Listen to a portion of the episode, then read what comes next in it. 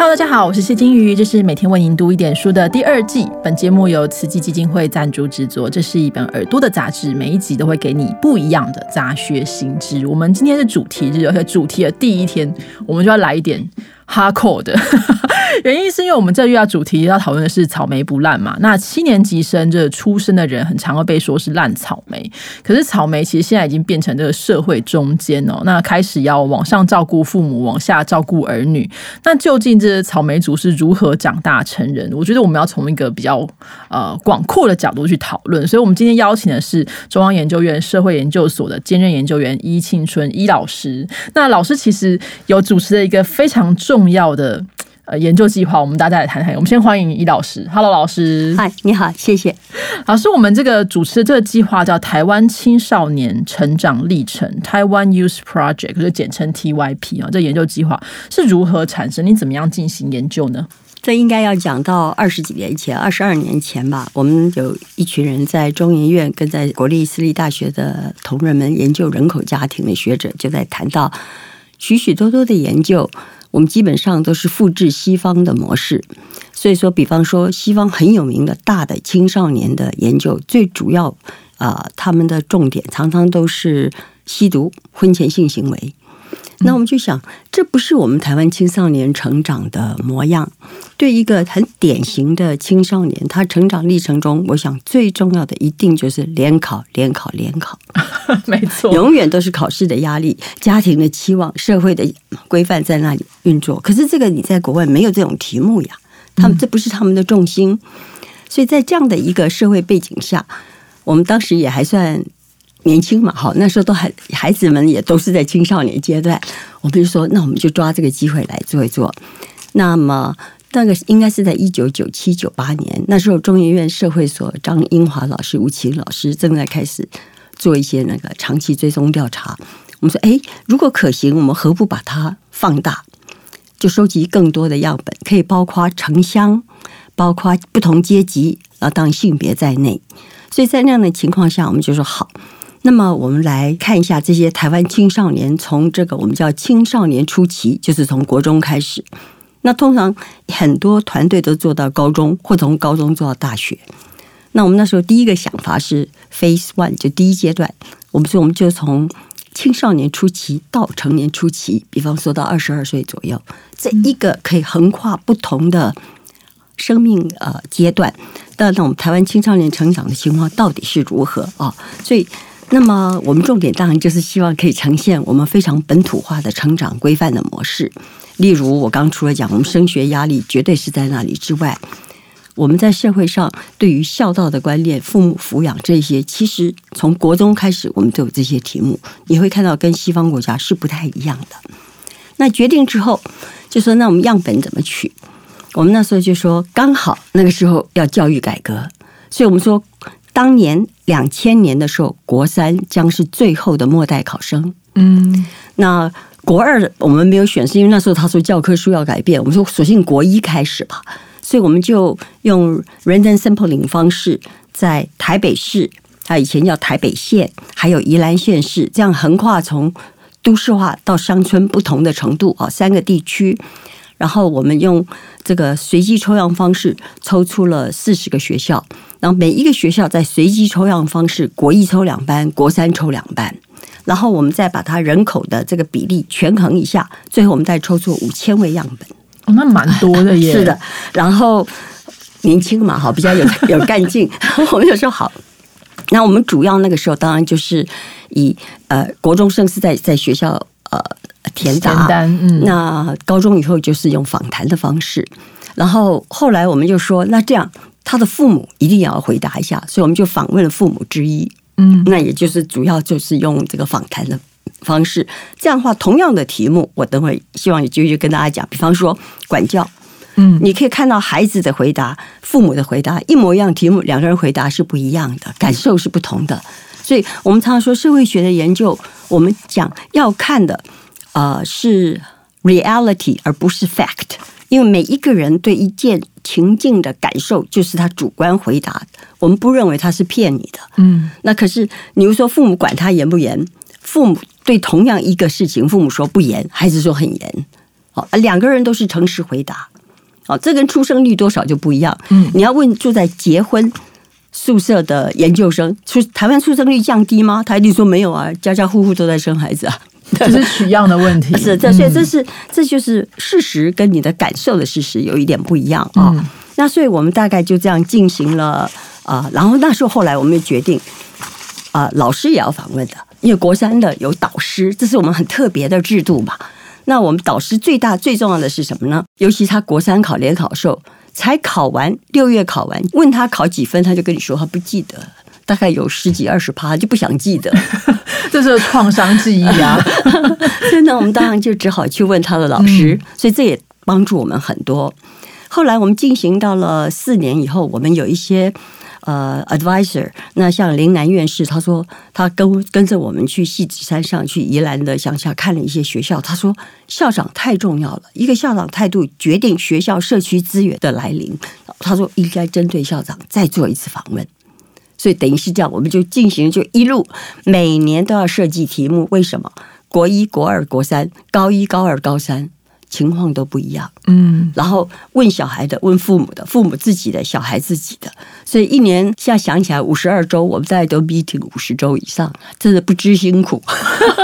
五千个学生的话，加上五千个父母，是，再加上五千个老师，再加啊，上没没没没，校长，而且老师八十一个，老师八八十一班嘛，那也是一万多人呢。哦，我们那个很很辛苦，是因为你要知道，台湾的访谈哈流失率会越来越高。对有人会不想，我就不想受访了。是嗯那我们又规定访员要访问敲门三次，嗯他都没不在或不肯接受，你才能放弃。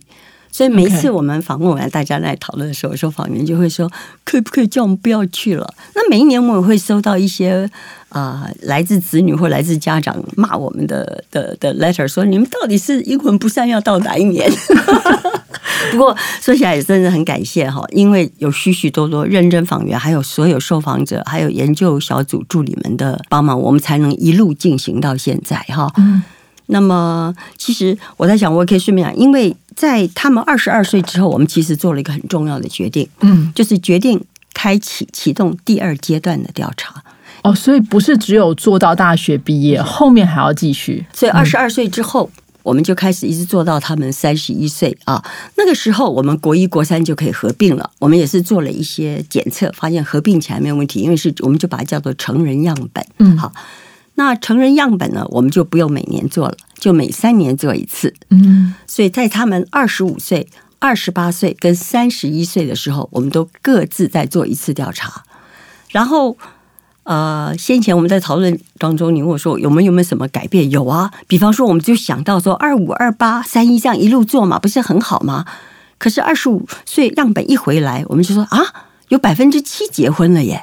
这么快啊，？对，那是非常早婚的样本。你知道我对们台湾平均结婚年龄，这好多年了，男的都是三十二岁初婚了，第一次对结婚，女的是三十嘛。嗯那二十五岁，在我们的台湾这个 context 绝对是早婚。对，那有百分之七结婚了，这些早婚样本一一定要想办法把它收集起来啊！你从他刚开始家庭组成就建立夫妻对偶之间资料，这是非常宝贵的。对，好，所以这样子一决定，我们就很高兴。可是你要知道，这些配偶跟我们没有革命感情哈，所以第一次去的话，辛苦的不得了。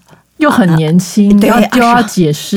后来才知道，当然早婚样本哈当中啊、也有比较多是比较境遇比较坎坷的，嗯所以对他来说也是辛苦了哈。嗯。那所以大概那时候在五十几趴回答我们，所以到二十八岁我们就决定调整策略，就说经过中研院的补助哈，科技部还有等等，就给他们高一点的，就是说可以给访谈费啊，对，嗯。像国中的时候我们就原子笔一支啊，后来到 大学我们就两 两百元礼券啊，OK 这都是中研院的。可是你知道，你看我们问卷这么厚，好，我们问到一个多钟头，所以后来我们说针对配偶，我们最多可以给稍微再多一点。那 OK 啊，真的还是不错。后来我们真的就达到七成。嗯，那这样子下去，就是变成也就说。配偶过去资料也要收集嘛，才能够知道他跟夫夫妻之间的关系哦。那么，如果就说顺便先讲一下，等一下我也会提，在二十五岁结婚的比例是七 percent，二十八岁就二十 percent，就十九点多。比较高一些。对嗯，三十一岁的时候，我们的结婚的比率是四成，其实也没有很高哎、啊，跟政府的统计是相相应的啊。就是我记得第一次收回来，我们立刻算有多少个人啊，一千零八个。后来我们去访问真正可以资料比较完整的九百多少个，然后我们可以找到七百零九个配偶回答，嗯这等于是七百零九对哦。嗯，这个在西方社会收这样的话要很多很多的钱，可是我们真的是很好运气，因为大家有这样的一个承诺嘛，就很努力，研究小组、研究助理，还有督导，还有你知道法院，想想这一段历程虽然辛苦，可是我相信它实在是蛮有意义，因为它 generate 出来的资料实在太丰富了。而且我觉得对这受访的人来说，就是有人可以这样子追踪跟长期的理解我的生命过程，可能到最后觉得，好啦，就是你就一路防到我死掉吧。好，所以我们其实知道，这整个研究的过程当中，其实有蛮多的这个疑问啊，然后研究的方式啊，收案的方式，其实是随着我们这个经历有很多的变化哈。那经过这么久的这个追踪，我觉得易老师应该可以说是台湾这七年级生的专家。我不是或者人家团队很多人都可以这样子说啊。那我们在这演讲跟团队的一些分享成果，其实您都有提到，就是家庭经验对于小孩未来的重要性。那你像刚老师讲，有些父母就说我很开明呐、那小孩想说才怪。那也很多人都会说啊，我们是美式教育，可是真的，嗯。我们七年级生有这么的美式吗？或者说这种欧美式的这种想象，跟这种东亚这种家父长的传统，在您的观察中，怎么样影响了七年级生？好。呃，在我们的团队中哈，主要的呃家庭社会学的研究的人呢比较多啊，所以说这方面假定各位有兴趣，有很多人的呃研究都都可以看。例如，你说像呃中医院周玉慧老师、蔡明章老师，或者是像孔祥明老师做婆媳研究，哈，那做子女教养方面，啊、吴明业老师、史义平老师等等，哈，还有做子女照顾，哈，陈婉琪老师，这真的都可以提。那我就在想说。我们在二零一三年在 Springer 哈出版了一本英文专书，那是我们第一章就是用东吴大学吴明业老师的观念来写的啊。换句话说，西方会说放任型教育、权威型教育哈什么什么，可是这跟我们中国式的管是不一样的。我们不会认为一个父母放任孩子自由成长是负责任的父母。呃，子不教父之过嘛，嗯，然后我们也不会认为说你把孩子管得死死的啊，呃，这个对不对？好像也不对。嗯，所以后来我们就在那，其实是加州大学一位 Ruth Chow 教授提出管的观念，那时候还没有一个 scale，所以我们就自己设计了一些 scale，就说到底父母是不是管小孩在这方面。然后这个 scale 我们有一些，比方说行为的监控啦、情绪的等等。然后到国三的时候，我们就搭配。他们要升学考试的联考，我们就自己设计了一组题组，哈，在那个吴明老师那边有一些分析。简单来讲，我们把它叫做家庭教育策略，特别针对考生。好，那这里面可以分成三大部分，一个部分就是呃行为上监控，例如啊、有没有正在国三、高三学生，父母有没有每天管你要几点睡、几点起来啦？你可以，你只可以玩多少的电动哈等等，然后另家里有没有另外一个我们叫做物质上的提供，例如父母有没有提供一个地方给你读书？因为我们后来就发现，你不能像西方说我们一个书房，因为很少人有书房，可以没有读书的 space 啊？这很重要。然后我们另外加一个，有没有给你补？有没有给你进补鸡汤或什么都可以哈。那这个很有趣吧？就是说我们觉得很相信这一套。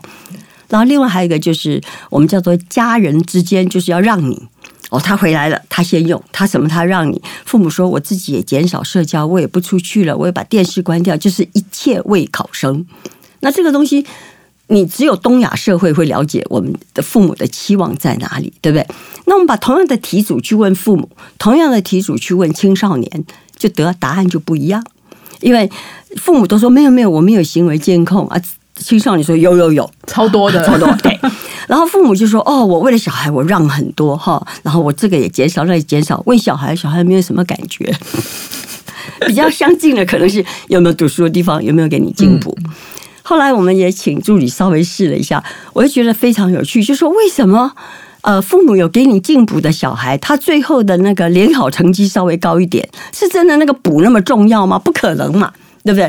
就像这种东西，我们就哦，我刚刚忘了讲，我们其实从他们高一开始，我们就选出六十对，哦，后来变六十位的青少年，进行现在到现在前后五波的深入访谈。嗯，因为调执行的研究是的嗯，因为调查资料是给我们看一个完整的一个架构，可是里面的血跟肉有时候讲不出来。对，那像这个时候，我们就可以去问，原来是这样。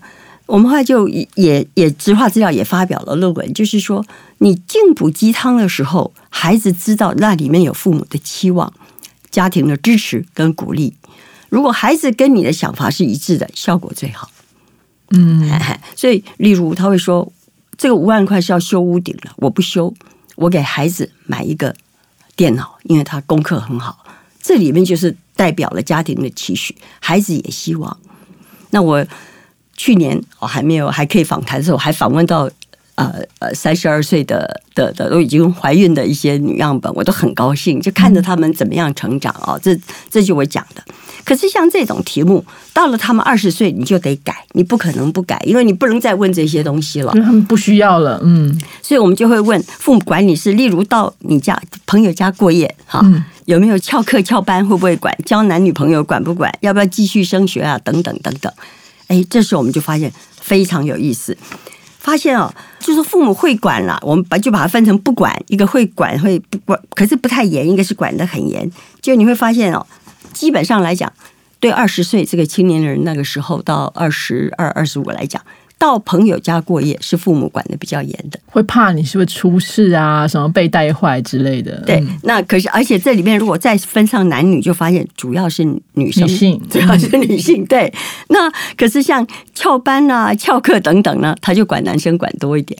哎，大概就就你就会发现，还有例如宜兰，好、呃，这些县市比，还有你是不是念国立大学、私立大学，我们都有一些资料可以看到管教的面向，会因为子女成长阶段出现不同的重点。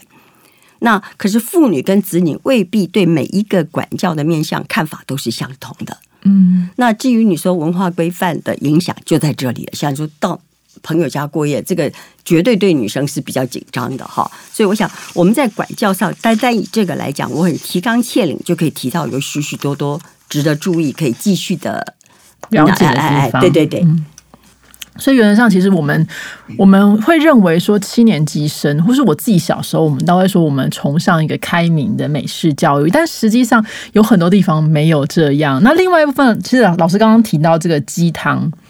这件事情，我觉得这件事跟经济有关系，因为你要，嗯，家不管是要让出一个空间，这小孩能够读书，要给他吃得好，睡得好，有一些物质上，它其实跟经济有蛮大的关系。